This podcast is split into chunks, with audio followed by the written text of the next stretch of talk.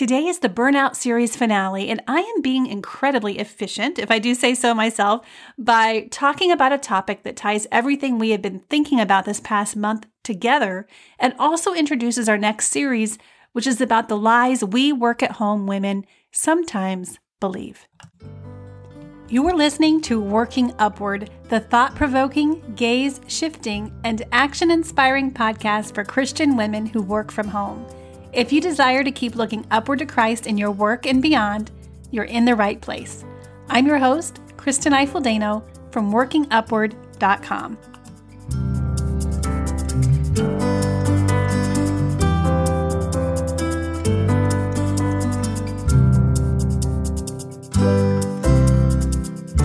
Hello, thank you for listening and tuning in to Working Upward. We are on Tuesday of Holy Week, or as some churches call Passion Week. And not every church commemorates this, and that's okay. It's not a biblical command, but Holy Week is basically um, anticipating Resurrection Sunday by remembering Jesus' final days on earth. And even though the Gospels were not written necessarily in chronological order, um, scholars have looked through those and they have identified certain events and they've connected those to days of the week that those events likely happened. So this is Tuesday, which is um, when scholars believe Jesus gave the Olivet Discourse. So he gave several parables. Um, he taught the people on the Mount of Olives, and um, very good reminder of the end times. You know, Jesus chose to preach on the end times in his on his final uh, week here on earth before he before he was crucified and buried and before he rose again. Um, if you want to follow along with me the rest of the week, I have a hobby site, and I've told you before how I love our hymns. Um, but I have a hobby website called hymnsillustrated.com. You can sign up for the emails there. Every day this week, I am sending an email with a hymn quote um, reflecting on um, that particular day in Jesus' life. And you can also, if you don't want to sign up for emails, you can you can just go over to social media. I have a Facebook account, Facebook page um, at Hymns Illustrated, and an Instagram page at Hymns Illustrated. So just wanted to let you know about that because it is a good way to um, build anticipation and uh, keep your focus on um, what matters. And um, it makes this time of year especially special. Um, now, speaking of Easter, that's my segue there. I have a bit of work advice for you. And I've shared this before, and I think I will again because um, it's it's invaluable. It, to me, it has been, um, and I believe it is for you as well. But that is to not put all your eggs in one basket. And here's what I mean for that. There's a good um, example. I am in another Facebook group. Um, it is not a business or work Facebook group. It is a Christian book club. And a lady just happened to post that um, she creates t shirts on Etsy and she posted a t shirt that says, God is real, unborn lives matter, no race is king, there are only two genders, God is love, unborn rights are human rights, and facts over feelings. And if you look at that, it's all scriptural. Scripture supports every one of those statements, but it is not in alignment with the popular current culture and those whose minds are darkened, um, as Romans teaches us. But um, she posted that Etsy pulled that listing because of hate speech. And she had no other um, website to sell that on besides Etsy. And um, she had over a hundred comments in that group, and everybody wanted a T-shirt. And she didn't have a way to sell it, but they said when you when you get your Shopify account, when you get your website done, um, let us know. We want to buy. Um, so I thought that was very interesting. Um, you know, sad for her, but also um, hopeful um, because people were definitely interested in buying.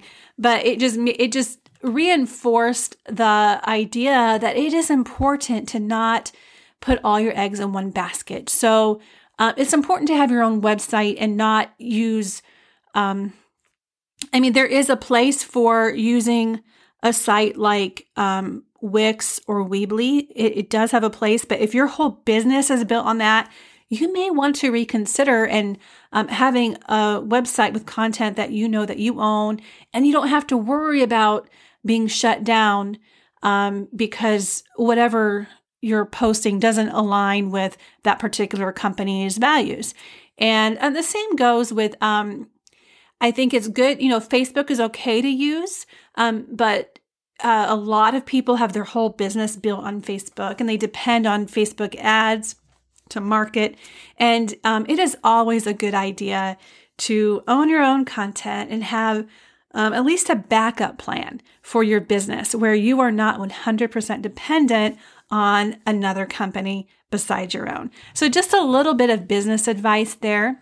Um, I have one more thing um, to share um, here in what I call the desk to desk segment, and that is just I would love to hear some feedback from you.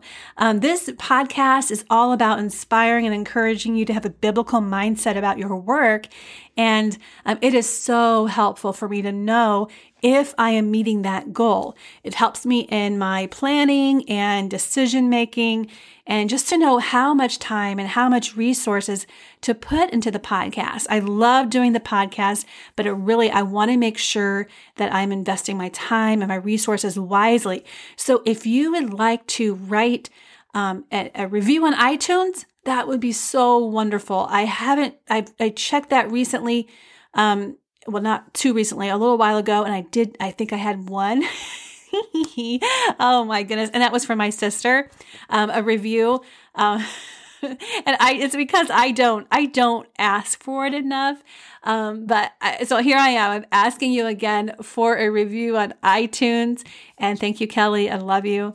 Um, and then, um, if you, if you don't want to leave me a review on iTunes, then I would at least love um, a, a sh- shout out or something on social media, you can always email me, mail at workingupward.com. Um, I would just love to have some feedback. So I know if I am meeting my goal here and also um, any feedback, even um, criticism, you know, I, I, will take it. Okay. Um, I want to learn. I want to grow. I want to give you what is the most helpful. Um, all right. So we are ready for the question of the week. How do you or your family prepare your hearts for Easter, aka Resurrection Sunday? I told you a little bit in the desk to desk um, how I prepare for it, and that's just a personal way. You know, in my devotions, I like to read the resurrection story, but you may have um, traditions that I haven't heard of or that I don't do or that maybe someone else would be interested in knowing. Um, but I- I'm curious how do you or your family prepare your hearts for Resurrection Sunday? Email me at mail at workingupward.com or you can send me a message on Instagram or Facebook or a comment, um, whatever works for you. I would love to hear your answer to that question. Now, finally, it is time for our word of the week and its corresponding biblical mindset devotional. Trust. Trust in the Lord with all your heart and lean not into your own understanding. In all your ways, acknowledge him, and he shall direct your paths. Proverbs 3 5 and 6. But wait, what am I to trust him for? Well, friend, that is where a little review comes in. For the past month, we've had a work a word for every week to keep us focused on fighting burnout. So, listen for the promises that we have looked at throughout these last few episodes. In episode 23, our word was still. Be still and know that I am God. I will be exalted among the nations. I will be exalted in the earth. The Lord of hosts is with us. The God of Jacob is our fortress. God promises to be with us and he promises that he will be exalted. And um, in episode 24, our word was rest. Matthew 11, 28, uh, Jesus says, Come to me, all who labor and are heavy laden, and I will give you rest. Take my yoke upon you and learn from me, for I am gentle and lowly in heart, and you will find rest for your souls. He promises us rest when we come to him. Episode 25, our word was renew. Isaiah 40, 31, they who wait on the Lord shall renew their strength. He promises to renew us when we wait for him. And then last week, our word was help. That was episode 26. And we looked at Romans 8 about the, how the Holy Spirit helps us when we pray by um, interceding for us with groanings that can't be uttered. He helps us in our weakness. So this week, our final week in our burnout series, our focus is on the word trust and what it looks like to trust God to fulfill all these promises of his presence and his daily help and his rest. Proverbs 3, 5, and 6 teaches us the very basic and extremely uplifting truth that when we trust in the Lord rather than ourselves, we will always know the next step we need to take in every aspect of our life, personal or business related. And it's going to be the right step because it is where God wants us to step. This is huge. And you know what else this means? I believe this that trusting God is also a cure for unnecessary burnout. Let me clarify for a minute. Um, sometimes tasks that God gives us will exhaust us. Serving others isn't always easy. It can be draining and it may require physical sacrifice, but not the kind that keeps us down physically and spiritually like burnout does. When we examine the root cause of bona fide burnout, it is often our failure to trust in the Lord completely. In other words, we're trusting in our fallible, weary, weary selves more than our omnipotent God. In Jeremiah 17, we see a striking picture of what it looks like to trust in ourselves versus what it looks like to trust in the Lord. Um, verse verses five and six says, um, "Thus says the Lord: Cursed is the man who trusts in man and makes flesh his strength, whose heart turns away from the Lord. He is like a shrub in the desert and shall not see any good come. He shall dwell in the parched places of the wilderness in an uninhabited salt land. You know what? That sounds to me a lot like burnout, right? And if you want to know a more vivid description of what it looks like to trust in the Lord, a potent cure for burnout, all you have to do is go to the next two verses, uh, which says, Blessed is the man who trusts in the Lord, whose trust is the Lord. He is like a tree planted by water that sends out its roots by the stream and does not fear when heat comes, for its leaves remain green. And it is not anxious in the year of drought, for it does not cease to bear fruit. Do you see how this imagery reflects the opposite of burnout? The cure, perhaps. I mean, leaves that stay green, no anxiety, always bearing fruit. If that's what it looks like to trust in the Lord, I'm in, and I hope you are too. But we struggle, don't we? One of the reasons why we struggle is because we are prone to believe the lie. We believe a lot of lies, but we're prone to believe the lie that we know best. It's such an easy lie to believe. It's everywhere we look. We see posters and t shirts and Instagram posts that encourage us to follow our hearts.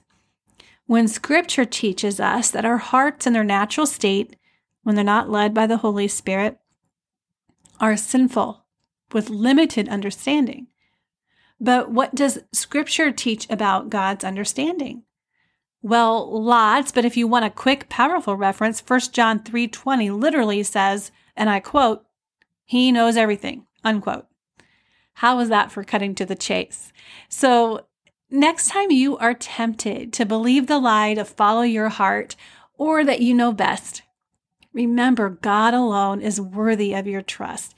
We make a thousand decisions a day at work and home and everywhere in between. How many of those decisions reflect total dependence on God for direction, and how many of those decisions reflect dependence on yourself and trusting that you know best. GotQuestions.org reminds us that God does not change, Malachi 3 6, and his decisions are never capricious or evil.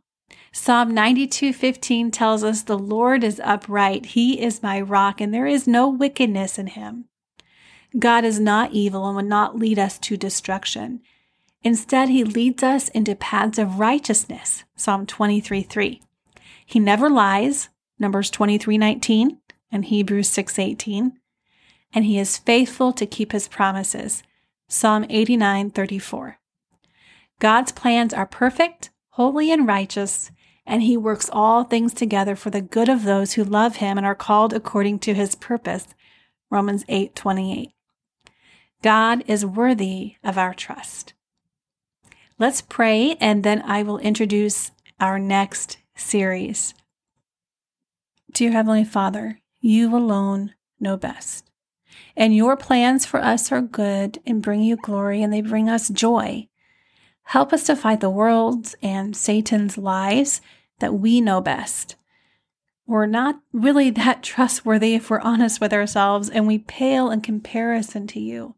You love us and know everything. You under, your understanding is unlimited and you are worthy of our trust. We give our day back to you and humbly ask that you lead us and help us to trust you completely, acknowledging you in every way. In Jesus' name we pray. Amen. Lies are everywhere and they are especially pervasive in the workspace even in the Christian workspace. Next week, I plan to take a break from our usual format and share about the resurrection and how it changes everything. And then we'll dive into lies work at home women believe and the truth that sets us free. That is a nod to Nancy DeMoss Wolgemuth's popular book, Lies Women Believe and the Truth That Sets Them Free. I hope you'll join me and invite your friends too. It will likely take longer than a month, um, but uh, I'm excited about it and I hope that you are too. Thanks for listening to Working Upward. You can check out the show notes and all links mentioned in this episode at workingupward.com, or even better, become a podcast insider. It's absolutely free and you'll get episode related resources delivered straight to your inbox. Workingupward.com will take you directly to that sign up link. Until next time, keep looking up.